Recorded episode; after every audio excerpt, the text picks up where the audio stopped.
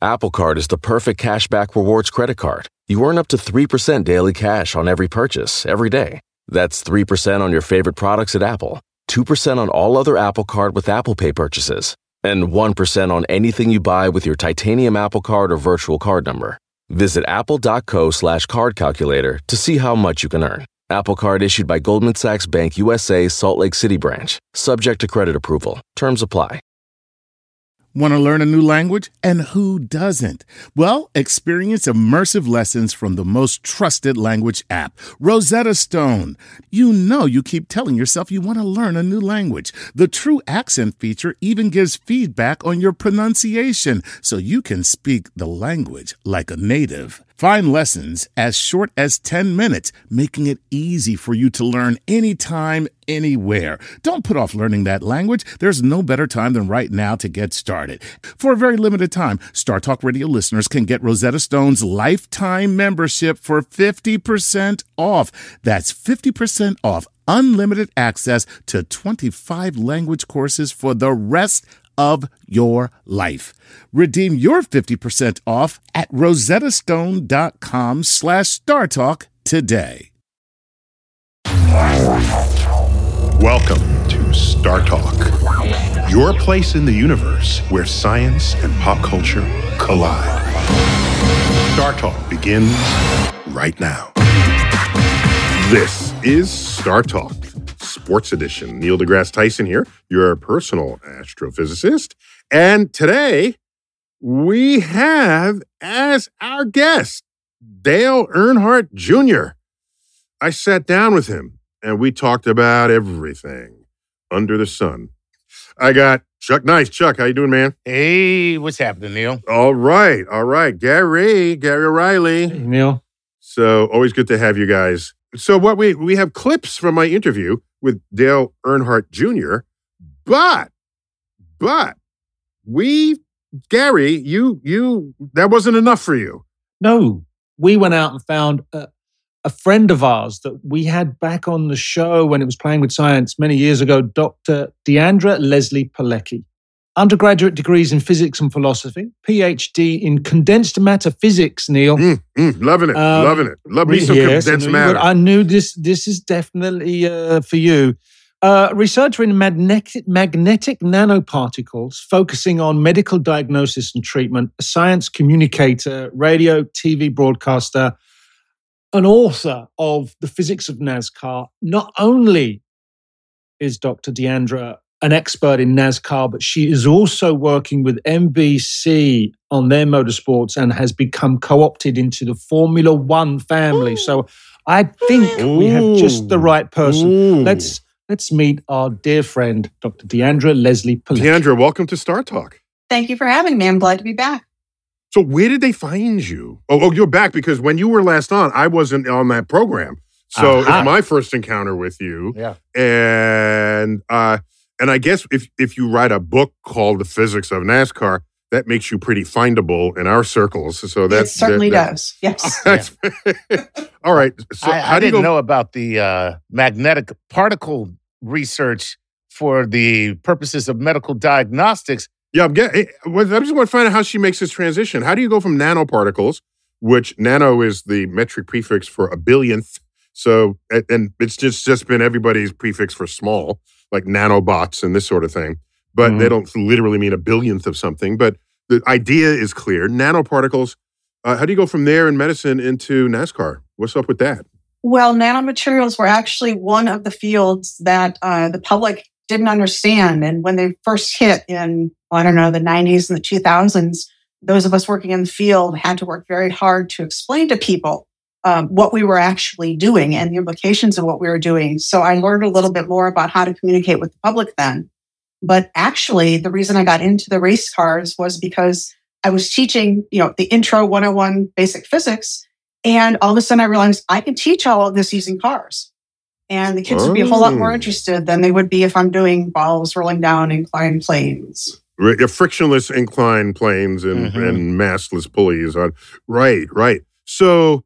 And that was in the genesis of your book. It was. The Physics of NASCAR. It's actually interesting because I always like to ask if there are physicists at the race shops. And one of the guys said, no, I don't think we have any physicists. You guys think everything interesting is negligible. Okay. Ooh. Ooh. Little science put down. All right.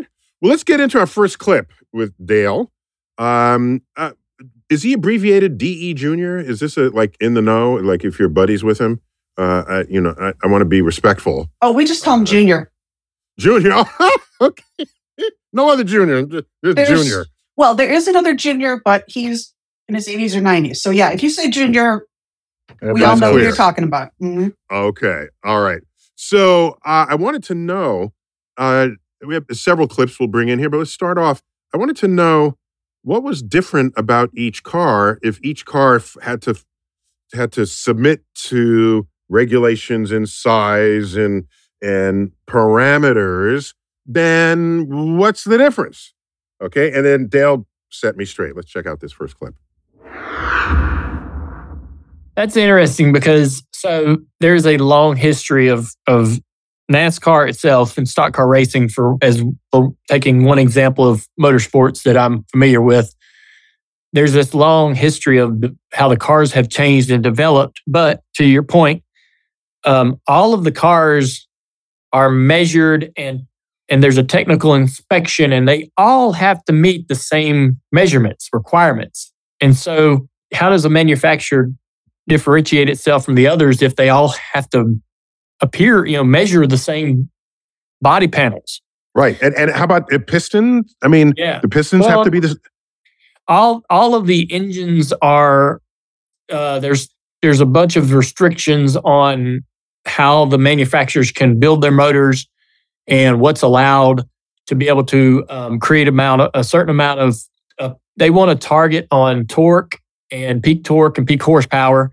They don't want you to exceed or get outside of this box. They want all of the manufacturers to live in this same sort of area so that no one has an advantage over the other. And it seems that would be conflicting to the true core of racing. Racing is building a fast car and building one better or faster than the next guy. But like I say, 50 to 75 years of history has, created this massive sort of, rule book with all kinds of restrictions and limitations and guidelines that everyone now has to fit into this tiny, tiny little space. Deandra, I'm confused. I hear him, but how do you advance a sport if every time everybody's got it, however clever your engineers are, they got to make it, they have to obey the rules and regulations set out about the design and then the aerodynamics, the tires. Do the restrictions focus on one part of the car and not another? And whatever part they don't focus on, do you have the freedom to make that part badass and then win every race? Like, I'm just confused. Set me straight here. These rules would ruin horse racing. Okay. It would. So there's sort of two answers to that. One is that the reason for all the standardization is because what NASCAR doesn't want to happen is that the people who have the most money win. Because then you just keep ramping everything up and all of a sudden no one can afford. Deandra, this is America. That's right. Okay? We like our races just like our elections. Whoever has the most money should win. Whoever dies with the most toys wins. Yeah. And we did that for a long time. And what happened was people started dropping out of the sport. One driver, Martin Truex Jr., won the championship one year. And the next year, his owner shut down everything because he just couldn't afford to keep doing the racing. And that's how you kill a series. And so a lot of the standardization was basically to save the series. Now, where the innovation has really come in is that NASCAR designed the car we're racing now, which is called the next gen car. A lot of the innovation is there. And so the teams have a small area in which to work. They can change springs, shocks, suspension geometry. For example, when you stop at a stop sign, you go forward, right? Right. Well, your entire car does that because the top of the car is attached to the wheels by springs. And so that's your suspension. Well, that transfers weight. And that the frictional grip you have depends on the weight pushing down on the tires of the car. So every time the part of your car goes backward, forward, to the side, you are changing the grip on your four tires. That is an incredible amount of freedom that the teams have. Now, Junior doesn't know that because he's not the one who's trying to figure out what springs and what shocks we use for a particular track. So he doesn't see a lot of that. And it's really a matter of how do you match the car setup, the suspension mostly, to a driver's style. Because you could put Junior in one of those cars, you could put another driver in the same car, and one would be able to go faster than the other. And that doesn't necessarily mean one is better than the other, just that the car suits one driving style better than it does the other. Let me ask you this.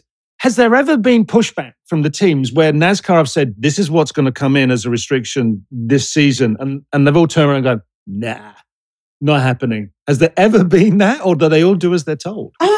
A lot of the impetus for the standardization came from the drivers and the owners. Because imagine if you're a driver driving for a team that doesn't have as much money. Do you want to spend 36 weekends a year running, 21st or 30th just because you don't have enough money to make the car faster? Or do you want to have an equal platform? And then you've got a better chance at showing off your skill because it's not the car that's winning, it's the driver who's winning. Okay.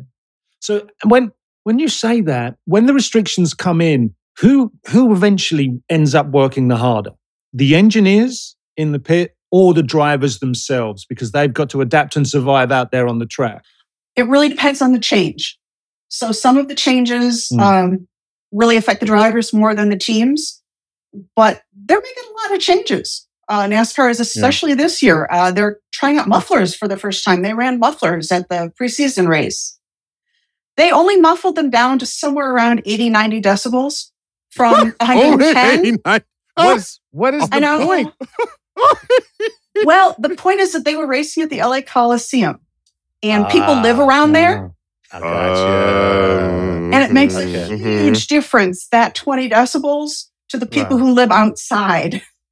Okay. The NIMBYs all protested outside the Coliseum with placards. Yeah, but you couldn't hear what chants they were screaming. Let's go to my next clip, where this notion that you're doing something to win the race, but in fact, innovation, where does anything innovate? Are the cars we drive on the street because some people are saying, let's have innovations for the regular driver, or do they have other origins? So let's go back to my exclusive conversation with Dale Earnhardt Jr.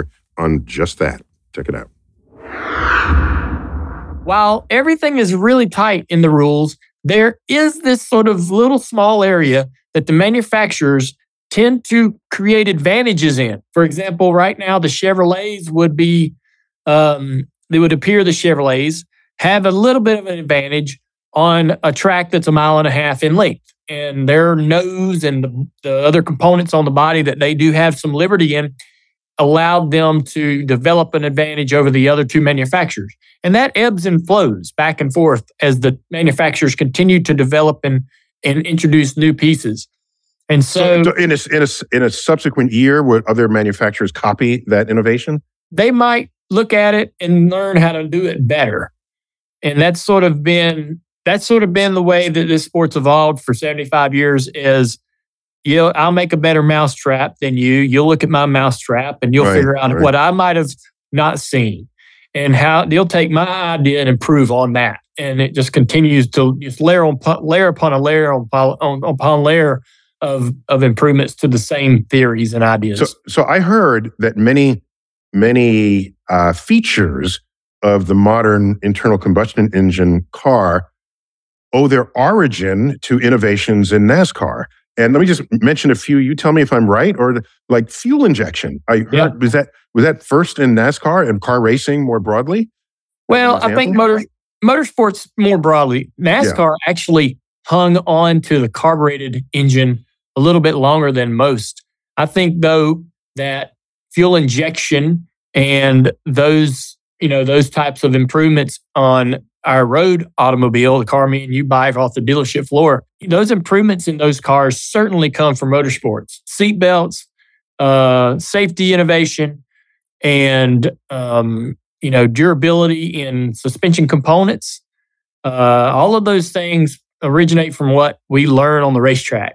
the wear and tear and the durability. And we'll put these components to the test and we find their weak spots. The manufacturers pay attention to that. They take that back to the car that me and you buy off the showroom floor. So Deandra, there are test pilots. I love it. Is that a fair way to think of them? In some ways it is, but NASCAR is much more of a reactive series. If you look at the origins of motorsports, they came about when the cars first got invented and manufacturers were trying to convince people, these are good things. These are better than your horse and buggy, for example. NASCAR has always been more about selling cars. And so there hasn't been as much innovation. However, they're very good at popularizing things. And so I think, for example, there is a material called compacted graphitic iron, which is in between cast iron and ductile iron. And the engine blocks are made of cast iron usually. The problem is they tend to crack. Well, this material, which was invented in the 60s, because we finally got metallurgy down to the point where we could actually make it, is a lot lighter. You can make much thinner features. And so, one of the things as manufacturers turn to electric vehicles is they need to reduce the weight of the cars. So some of the materials, some of the tricks that racers have been using to decrease the car weight are things that will directly translate to production cars, especially as we move to electric vehicles.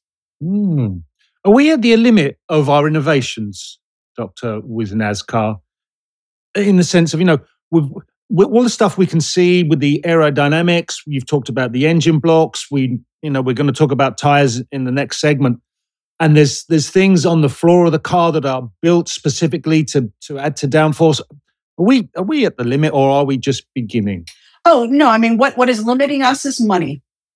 So how about that? Yeah, I mean, wind tunnel time. I could have said that, Deandra. I didn't need you on the show. That kind of translates across everything. Yeah, it does. It does. But time in a wind tunnel is, I forget how much it is now, about $1,000 an hour, upward of that. Teams used to spend 12 hours in a wind tunnel, take the car back, strip it, and start over again. Yeah. And again, that kind of cost just keeps going up and up and up. But really, the need for innovation changes from area to area, right? As the needs of the consumer changes. So, like you just said, right now we're looking at the electrification of pretty much our entire economy. So now the urgency for lighter materials, more that are durable, that can stand up to the road. That becomes very, very important, as before it was a luxury. Like to have carbon fiber in your car, look how cool that is. So right, cool. Right. Well, now it's like, yeah, you kind of need that. Mm. Yeah, exactly. And so a lot of the processing, figuring out how to make carbon fiber in extremely intricate shapes, for example, a lot of that comes out of F1 and out of NASCAR. Yeah, cool. So is there an area that the engineers haven't really got heavily into yet, Doctor, in terms of where you think, if we go there, we could really make something special happen? Yes, and it goes back to nanoparticles. Lubricants. Ooh. So one of the things you have to worry about is a cooler engine produces more horsepower. And everything... Why is that so? Because you get more air molecules in when the air is cooler because it's denser, right? Oh, wow, look at that. That is so simple. That is such a simple concept. Mic drop right there. It's physics, right? Yeah. Of course. So could you put a little cooling thing in there to shrink it back down? Or that would just be extra weight and that's the thing. Yeah. If you were able to make fluids that could transfer heat better away from the car, you would have an advantage. And the best part is, there'd be no way. I mean, F1 made a rule against nanomaterials. How are they going to find them? Honestly. You'd be up there with a magnifying glass looking over. There you go. That's pretty funny. Wow, but what I found a nanoparticle right here. A guy in a deerstalker and a magnifying glass going around the car. However, you just made then again, we are moving away from combustion engines, but still, I can't believe nobody's figured out a way to make a lubricant that actually cools the engine at the same time. So it wouldn't just be motor oil, it'd be motor oil and some kind of additive that would bring the temperature down. Yeah, that would be amazing. Well, isn't that to do with all the vents on the cars and the air vents? You know, not just for downforce, but as a natural free coolant. Yeah, 200-mile-an-hour air is going to cool stuff down, right? True. Yeah. Well, yes and no. So the most important thing you have to keep cool in a race car is the driver. And don't worry, baby, I'm cool. Also, their body. So we've really closed up the cockpits. And so the problem is it's getting to be 120, 130, 140 degrees Fahrenheit in the car. Ooh. And so we're now worrying about how do we keep the driver's temperature from getting up too high, because when your temperature gets up high, you lose your ability to think correctly. And you don't want to be doing that at 200 miles an hour. So the other area of cooling is ways that you can force cooled fluid through a shirt or something more sophisticated than dumping a bag of ice down your fire suit at the next pit stop. Right. But of course, NASA. There's spacesuits where there are tubes that move through that thread the suit to particular areas where you can most benefit from a heat exchange if you're trying to stay warm or cold, either. Right. So, yes. So that's interesting. So drivers do have these shirts. They're called cool shirts. Very descriptive name. Okay. That are just capillary tubes sewn onto a shirt. But the biggest problem they have right now is the capillary tubes tend to clog. And then you're stuck in the car with warm water going through the suit. So that's an area, if you're going to start a business, that would be a really good area to go into. There you go. Yeah, he's a great driver, but we lose every race because he insisted that we put an air conditioner in the car. Wants to drive with the windows open. Right, and a stereo. And a stereo. Right. A stereo. Guys, we got to take a quick break, but when we come back, more of my exclusive interview with the one and only NASCAR legend, Dale Earnhardt Jr., supplemented by the physics expertise of Dr. Deandra Leslie Pilecki, author of The Physics of NASCAR. Where else are we going to get that expertise? But from her. We'll be right back.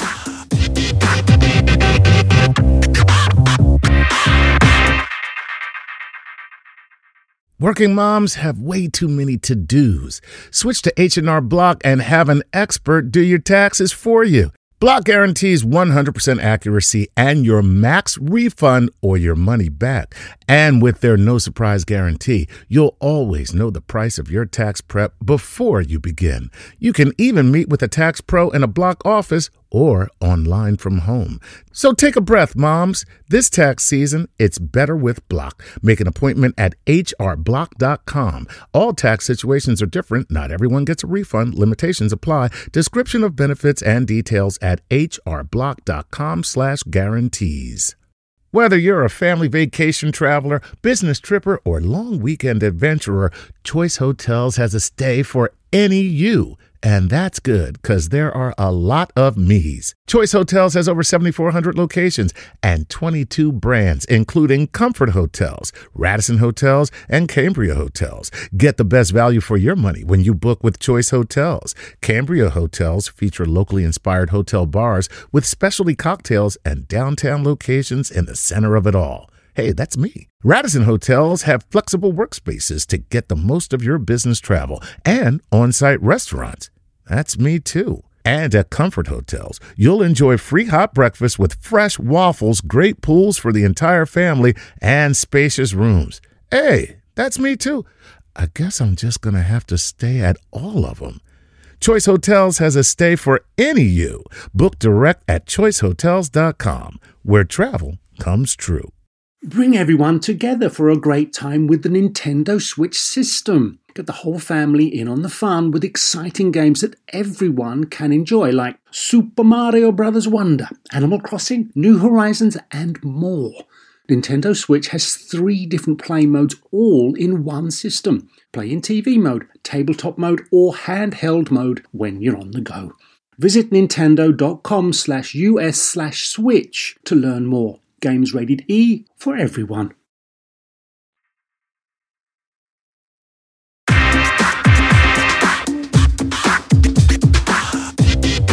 We're back, segment 2, Star Talk Sports Edition, featuring my exclusive interview with Dale Earnhardt Jr. And we've got with us Dr. Deandra Leslie Pilecki, who wrote the book on the physics of NASCAR. And guess what that book is called? I'm going to go with The Physics of NASCAR. The Physics of NASCAR. All right. In my next clip with Dale Earnhardt Jr., I heard that they don't inflate their tires with air. Air. Like air, the mixture of nitrogen and oxygen. Instead, they remove the oxygen and stick just nitrogen in the tires. And I'm thinking, why? Oh my God, check this out. That's because of we want the heat that's created in the tire, I believe. The nitrogen will be less affected by that temperature. And so this air is going to increase, right? And you're going to, as the tire gets hot, gets warmer, the size of this tire, we want to minimize the change in that tire from the moment it leaves the race, leaves pit road and goes out on the racetrack and performs. And so they found a mixture that would be less volatile, less affected by temperature. The tire, like the inside edge of a right front tire during a run is going to go over 250 degrees, 280, 300 degrees. Whoa. And so the air inside of the tire is affected by that heat. And as the air increases in the tire, the size of the tire changes. That changes the setup and the way the car drives and feels. Oh, and so God. You want all of those things to be minimized. And so using nitrogen has gained the teams a bit of control and predictability, I think, over just how much the tire is going to change. You know, we have a target pressure. Working with Goodyear, they give us a lot of tire data, and they'll tell us your target pressure for maximum grip and performance in the tire is going to be 55 degrees or 55 pounds. And so if the tire is likely to gain 15 pounds in the race. Yeah, while we're racing it, if it's going to gain 15 pounds and sort of plateau, then we want to pull off pit road with 40 pounds of air in the tire. Whoa. And so there's most of the teams all understand where they need to be. There's not somebody out there that's smarter than the next guy trying, that knows a little bit more and is doing that job a little better.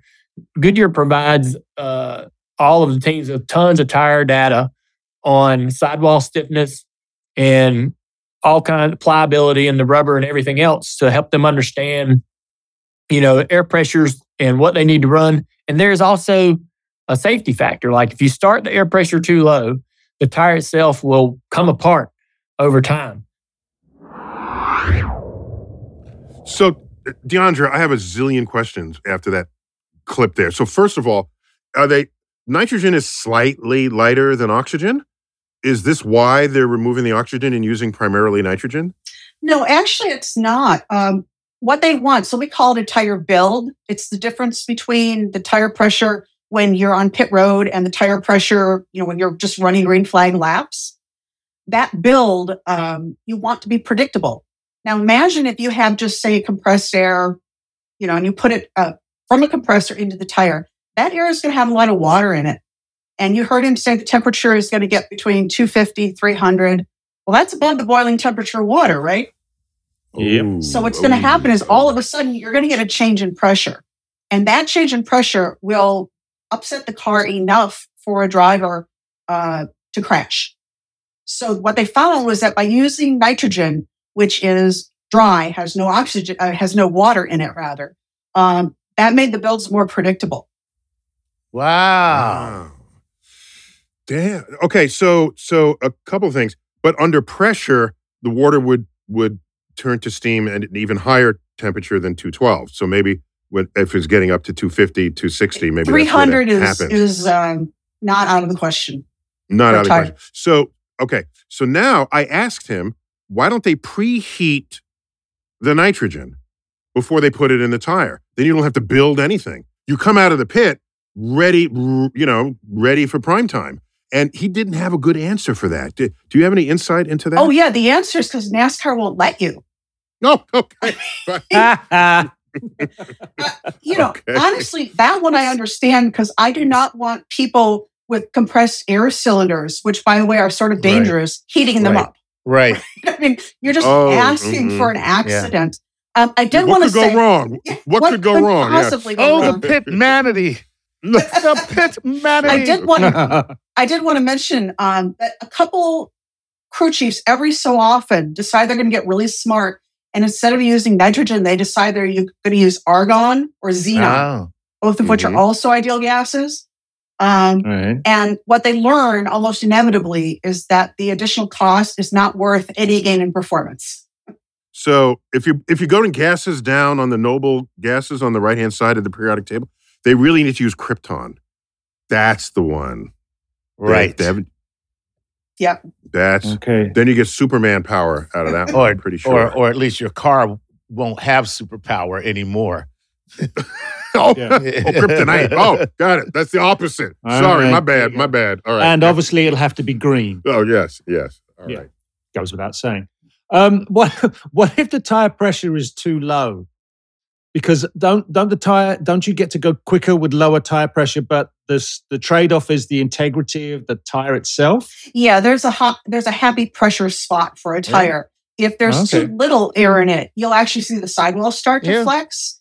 And if you go to a track, a small short track, Martinsville, which is a half mile, they will actually start the cars out between 9 and 11 PSI. And they will build up to 35, 32 PSI during the course of a run. But if you started at 32, you'd get a build, and then they'd be so big that you'd be having less of the tire in contact with the track, which would give you less grip. So there's a happy spot. Right. So we did a whole explainer video on the tire pressure. And if you multiply the area of tires in contact with the road by the tire pressure, you get the weight of the car. And so, if your tires get overinflated, they have to rise up on a center line there so that all those numbers still come out. But believe it or not, that's the same for your regular car that you're driving on the road. Every single person...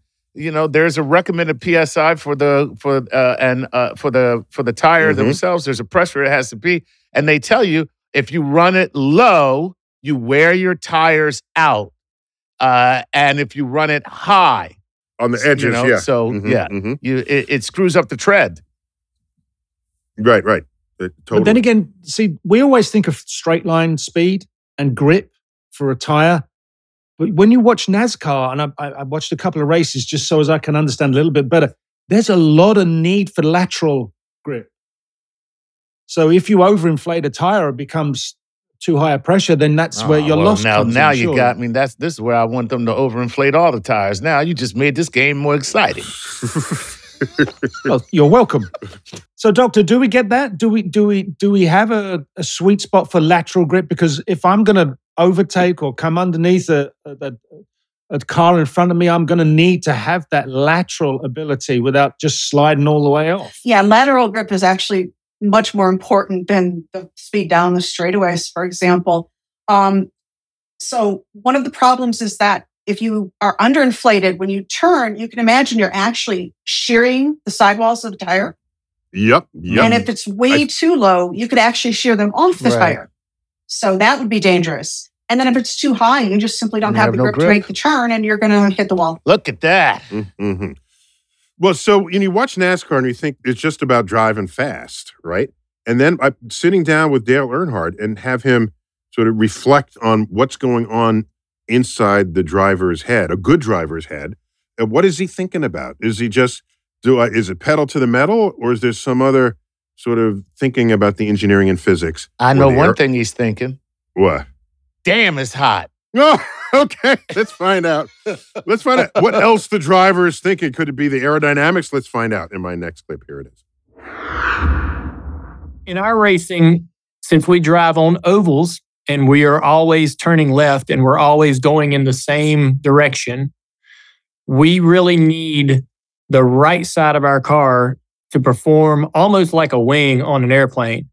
And how do you if we have a car that's tracking straight down the straightaway, if we can control how much y'all movement or how much the car goes into y'all into the corner, and almost as the car pivots into y'all into the corner, that right side becomes a wing.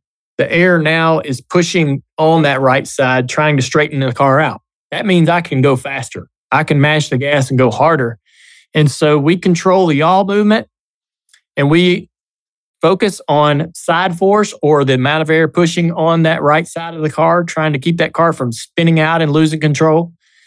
And that's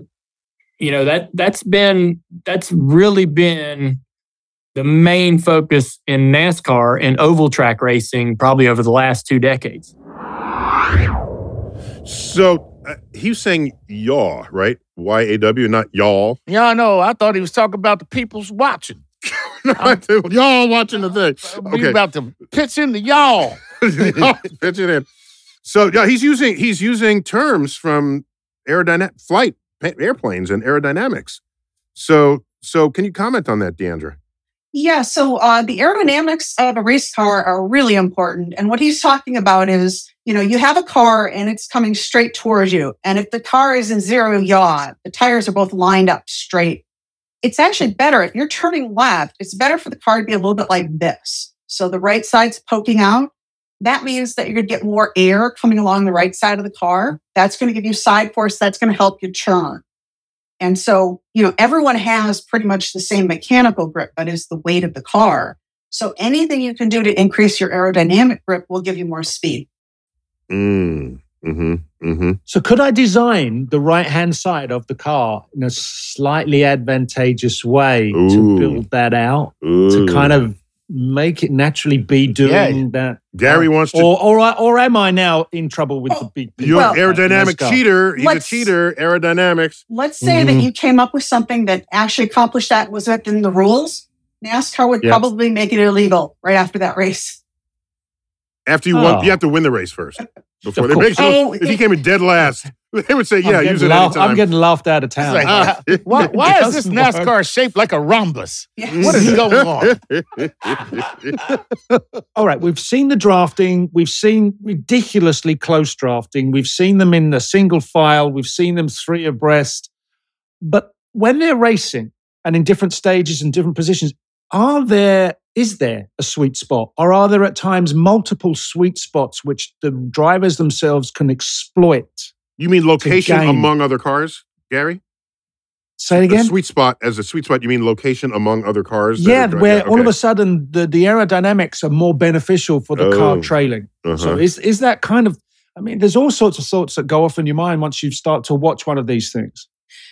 Yes, the question of how the air coming off another car affects your car is one that has been with NASCAR ever since drafting was discovered in the 60s. It's almost more of a question of making sure you're not in certain places. So when you get right behind someone, if you get to one side, in fact, we saw this at Atlanta this week, one driver just actually moved behind the other from right to left, and the driver in front spun out. There was no contact. But it changed the air so much that it made him spin out. Oh, man. He did a draft pit move on him.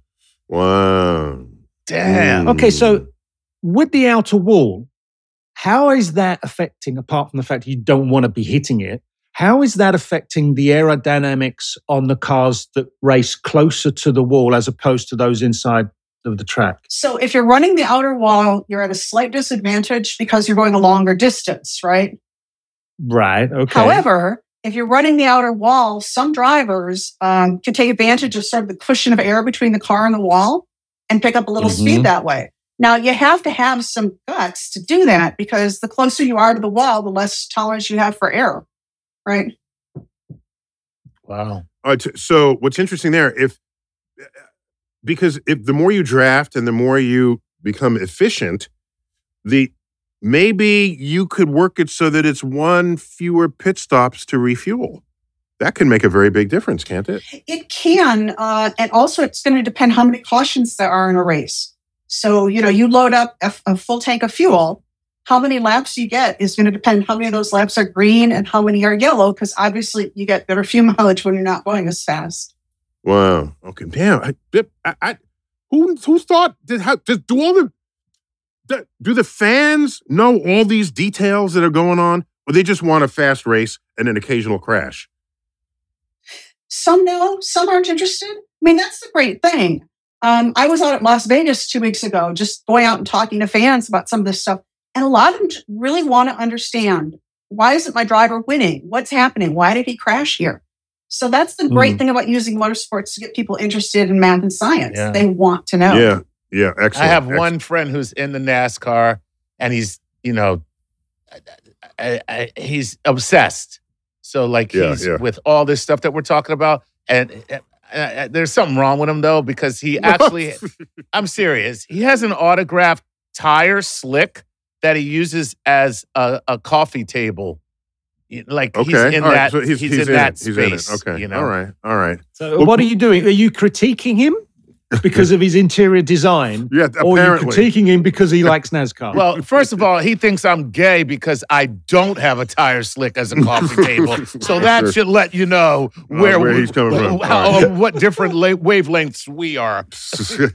We got to take a break, but we're going to come back with Deandra Leslie Pilecki telling us about the physics of NASCAR. And in the final segment, I look forward to just learning about transition to electric, any other thoughts and physics insights that are going on in that fascinating sport when Star Talk Sports Edition continues.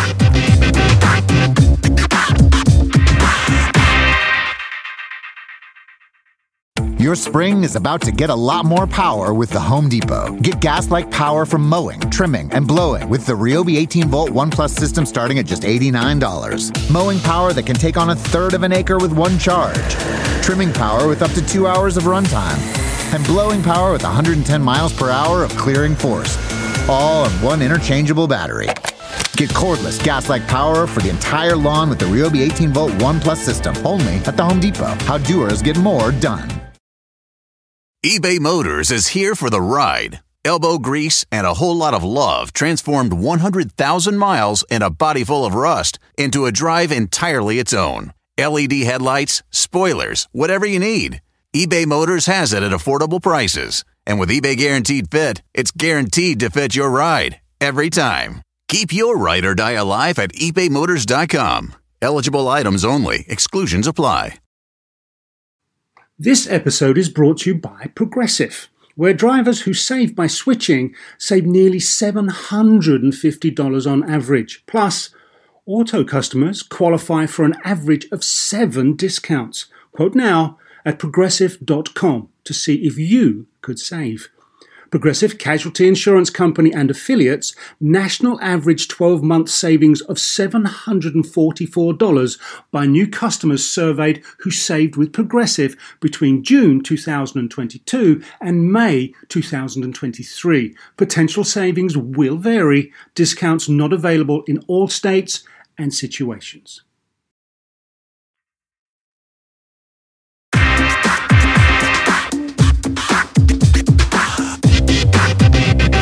We're back, Star Talk Sports Edition, featuring my exclusive interview with Dale Earnhardt Jr., otherwise known as Junior. And we've got deep physics insight coming to this episode from Dr. Deandra Leslie Pilecki, who wrote the book, The Physics of NASCAR. You know, I asked him about going electric. And if you go electric, then you might have aerodynamic noise, but you don't get that engine noise. That engine noise that is so characteristic of the sport. And so I had to ask him about it. What happens if the music goes away and it's just silent running? Check it out. I think their ambitions are absolutely there. I don't know that there's concrete plans what that looks like, but there's an adage or a phrase that we used to say all the time in racing in NASCAR. And that was win on Sunday and sell on Monday. And what that meant is the car, the manufacturer that would typically win on Sunday, they were going to have a good day at the dealership on Monday. They were going to sell. Yeah. Oh, so my gosh.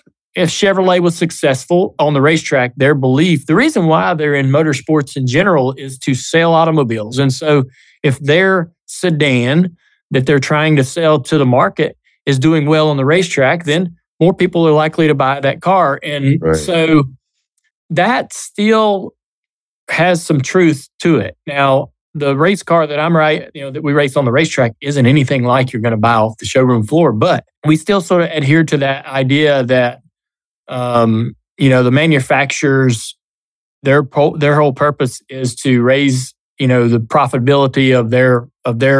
Yeah. Why not? Business. Why not? Of course it is. Yeah. And yes, so, yeah. And if they're building hybrids and they're building and studying how to build electric cars, fully electric cars, then we too need to adapt some of that technology. We need to make it, we need to be a place where the manufacturers want to be able to showcase right. that technology. If hybrids is the future, and if fully electric cars are the future for the consumer, then where are they going to truly test that technology? Where are they going to put that technology to the ultimate test? That's on the racetrack. That's our belief. And I believe it's the manufacturer's belief as well. Plus, I own an electric car, and as you surely know, they're very high acceleration, right? Yes. It's just... massive torque. Very, very high torque at low speeds. So that's an interesting feature that could manifest in interesting ways for races designed just for that kind of car. Right? I think that's true. And another conversation is, what will be fascinating to me is, as hybrids become more commonplace in motorsports, we lose that combustion engine sound, the engine braking of decel into the corner, the sound of the RPMs accelerating out of the corner. We, race car drivers, listen to those noises to determine whether we are at, above, or beyond the level of grip, right? Or we're over accelerating, we're over or pushing. It's talking to you. The sounds are talking to you. Yeah.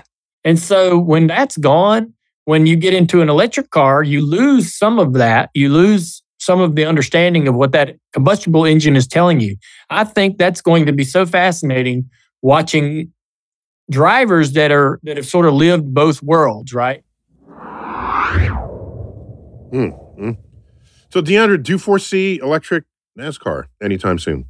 Yes. The current generation of car, they designed with the intent of eventually being able to add hybrid features to it. And what Junior said is exactly correct. The manufacturers are in NASCAR to sell cars. When they're trying to sell electric cars, NASCAR will be racing electric cars. I think the important thing there is that NASCAR is in a position to change people's minds. And so the people who now say, I hate electric cars, may get used to it, may change their mind about electric cars based simply on NASCAR adopting them. So, Deidre, I just had an idea, all right? Have you ever seen lowriders that move into town real slow? Yep. If you want to sell lowriders, you got to have a slow NASCAR that are bobbing up and down, and they're just slow, and they're there to be looked at as you drive by. That's a new kind of NASCAR. Gary, isn't Formula One having that problem with the porpoising? Yeah, maybe it is, but I don't think anyone's buying a Formula One car out of a showroom anytime soon. Hey, I must ask you, what you heard there with Dale Earnhardt Jr. was the relationship, the intuitive relationship of sight, sound, and vibration, everything. If the NASCARs are now electric, does that relationship get broken between driver and vehicle? And how are we going to solve that problem if that is now going to be a problem of the future? So they no longer become one with their car? No. Oh, I don't think so. So there's two ways that the drivers are sensing things in their car. One is eyes, ears, right? Mm. And the other, and that's where sound will come in. The other one, however, is through their butt, basically, is they're feeling how the balance of the car is shifting as they're, as you lose fuel, you lose rear grip, for example. As your tires wear, you lose grip. They feel that in the seat and have to adjust accordingly how fast they go to make sure they're not exceeding the limits of grip. So that will still be there with the electric cars. I've talked to drivers who have driven both, and they say it is a very different technique to make an electric car go fast than it is an ICE car. But when they rely on that engine rev as an audible clue as to where they are in terms of the power output, in terms of when they need to make the maneuver. If that's just zzz, how do you tap into that? Lights on the dashboard. So it's the same way they go. They have meters. They have the what do they call it? Well, it's not a heads-up dashboard yet, but it's an electronic, a digital dashboard. And so they can pull it up. They can see the RPMs. They can see how close they are to pit road speed. They can see diagnostics for the engine, if the engine is working. But this is like Luke. This is like the thing that Luke was going to use, but then the thing that came down there is, right. Trust the force, Luke. That's and then he put it away. Then he pulls it away. Then he pulls it away. And then you hear R2 going, "What are you doing, you idiot? Look at all this technology. How would you trust the force?" Wait. R2 doesn't speak. Well, you know, why Luke understands. Chuck was interpreting Neil. Luke understands. You know? So the thing is, by the way, Neil, I don't want you to embarrass me on my show by not knowing that R2 is not having a conversation. But here's the thing. I mean, you got to suspend so much disbelief in order to accept anything with Star Wars. And you're going to draw the line at the talking robot?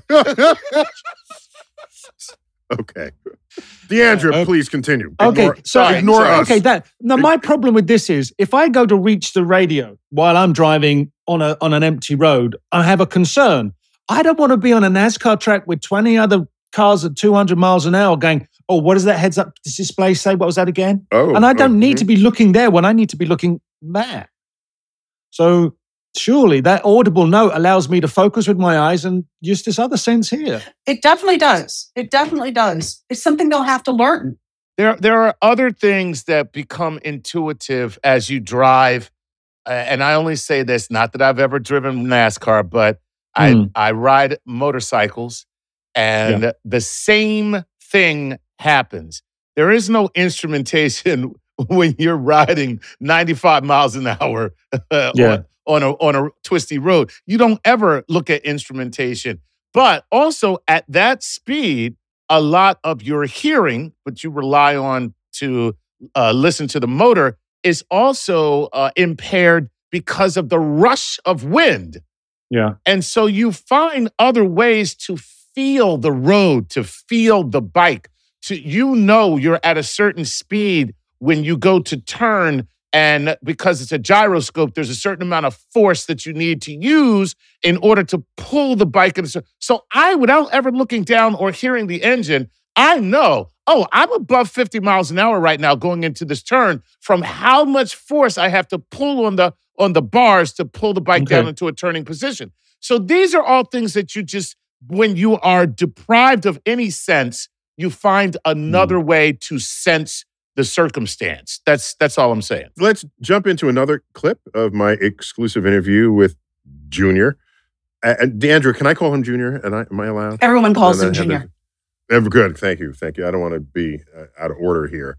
So, my exclusive interview with Junior, where we talked about safety.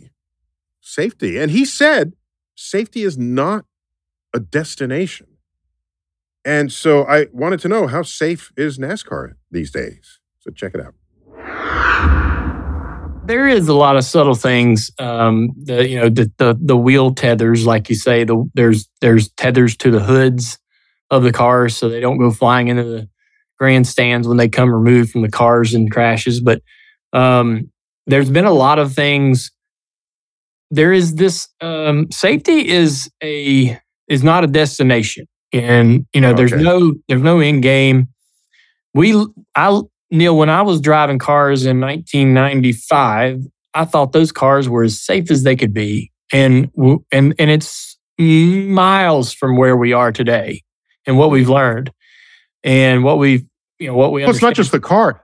Isn't your head now attached to... So, because your head is this thing on this thing we call a neck. And your head is moving 200 miles an hour, right? Yeah. People aren't thinking... They thought, it's the car. No, your head is moving 200 miles. And the car stops. Your head keeps going. Yeah. And that's a fatal injury. That's part of my father's injury that caused him to lose his life. The basal skull fracture is Some of them we heard a lot in years past, but when the Hans device comes out, which was developed because of the many drivers like my father that had this injury, the Hans device basically kind of keeps your head from coming off of your shoulders in those high speed wrecks.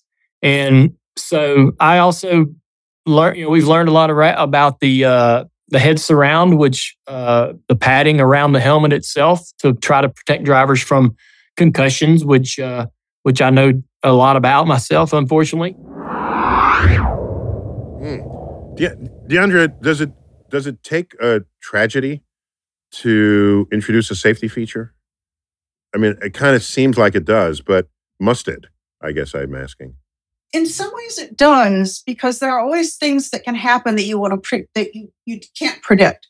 So, for example, one of the things we thought at one point was the stiffer a car was, that is, the less give it had, the safer it was. So you were enclosing the driver in a cage that would not allow him or her to get any of that energy. Well, it turns out you want a car stiff, but not too stiff.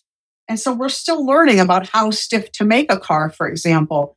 So we went through the same thing with safety belts. The problem is, if you are studying motorsport safety, you don't get a lot of data points every year. So there are, less than 30 serious accidents in NASCAR. By serious, I mean, someone hitting a wall really hard, someone going upside down and catching on fire. We don't have a lot of those. So if you're trying to study how to prevent them, you just don't have the data to be able to predict everything that's going to happen. Oh, so that's a good problem then. It is and it isn't. You don't have the data on... You don't have the data on bad accidents because there aren't bad accidents, right? I mean, that's kind of interesting. Well, there are bad accidents, but there aren't enough of them that you could, it's like if you have an incomplete data set and I ask you to predict something from that, you're not going to be able to predict everything.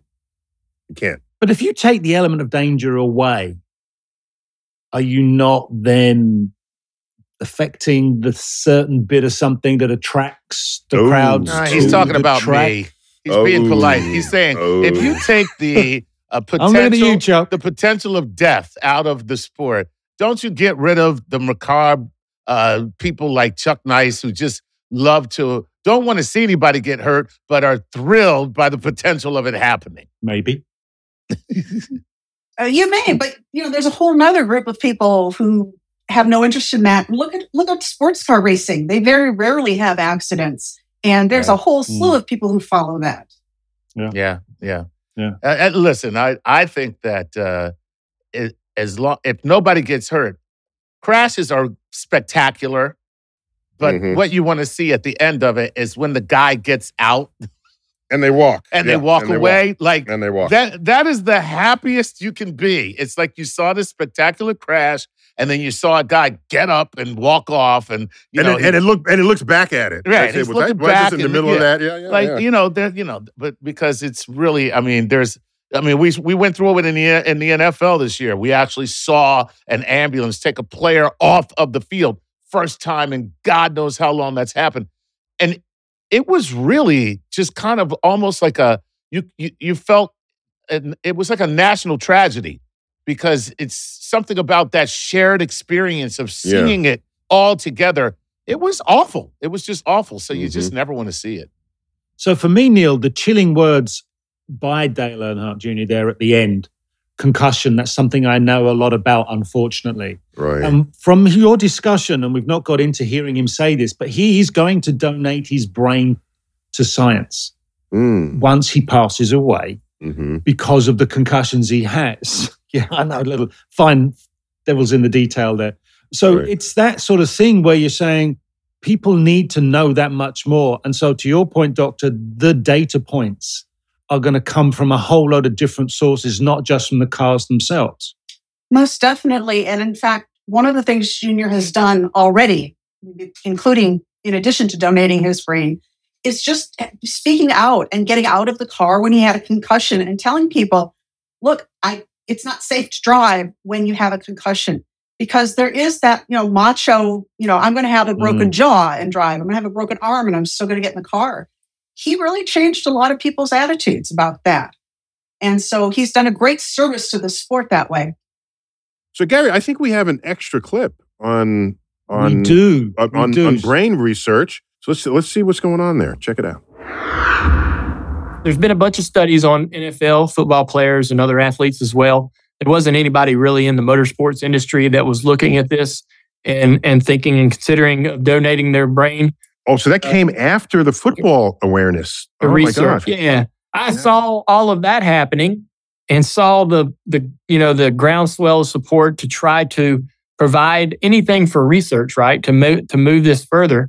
I met with a lot of doctors in my own rehabilitation that I fell in love with and really respected. And I wanted to help them and do the right thing as well for them, well beyond my life. I wanted to continue to be an advocate for helping other people. And so, anything they can learn from my experiences and anything they can learn from anything that I can do post my life, I will, after I'm gone, I would want to be able to do that. So that was a very easy decision for me. Yeah, I'm glad we had that clip. So that completes the picture of this treasure, this American treasure, Dale Earnhardt Jr., and what he's done for the sport and what he'll continue to do for the sport, even in death. Deandra, do you have any sort of closing remarks you can give us based on all you've heard and what you know and your wisdom and insight? So I really enjoy listening to drivers talk physics because when they talk the science of racing to people like us, they feel compelled to use, the right words and talk about aerodynamics and that. But what's really fascinating is that they have an experience of physics that you and I don't have because they have all the G-forces, all the turning, all the feelings that you get driving a car. And I think it's a really great way to sort of merge these two worlds. And I'm really glad you talked to Junior because I think he's one of the great ambassadors of the sport. So we learned as well. It's been a delight, Deandra, to have you back on Star Talk. So, Deandra, where do we find you? What's your social media footprint? I am at Dr. Deandra on Twitter. I am at Dr. Deandra 2 on Instagram, only because I had one account and couldn't figure out how to get back into it. Oh, okay. Okay. And I think you can find my page, my website, Building Speed. It's buildingspeed.org. That's where I put most of my really technical stuff about motorsports. But then again, I write 2 columns a week for NASCAR Talk for the NBC Sports. And you'll find things on there that cover everything from things that we talked about today with the tire to the odds of, someone winning the Daytona 500. Woo. Wow. Okay. So that's the math and the physics coming through there. It's been a delight. Thank you for giving your time to us and our sports-loving audience. Thank you for having me. All right, Gary, good to have you, man. Pleasure, my friend. All right, Chuck, this has been another episode of Star Talk Sports Edition, the Dale Earnhardt Jr. interview. Neil deGrasse Tyson here, as always, bidding you to keep looking up.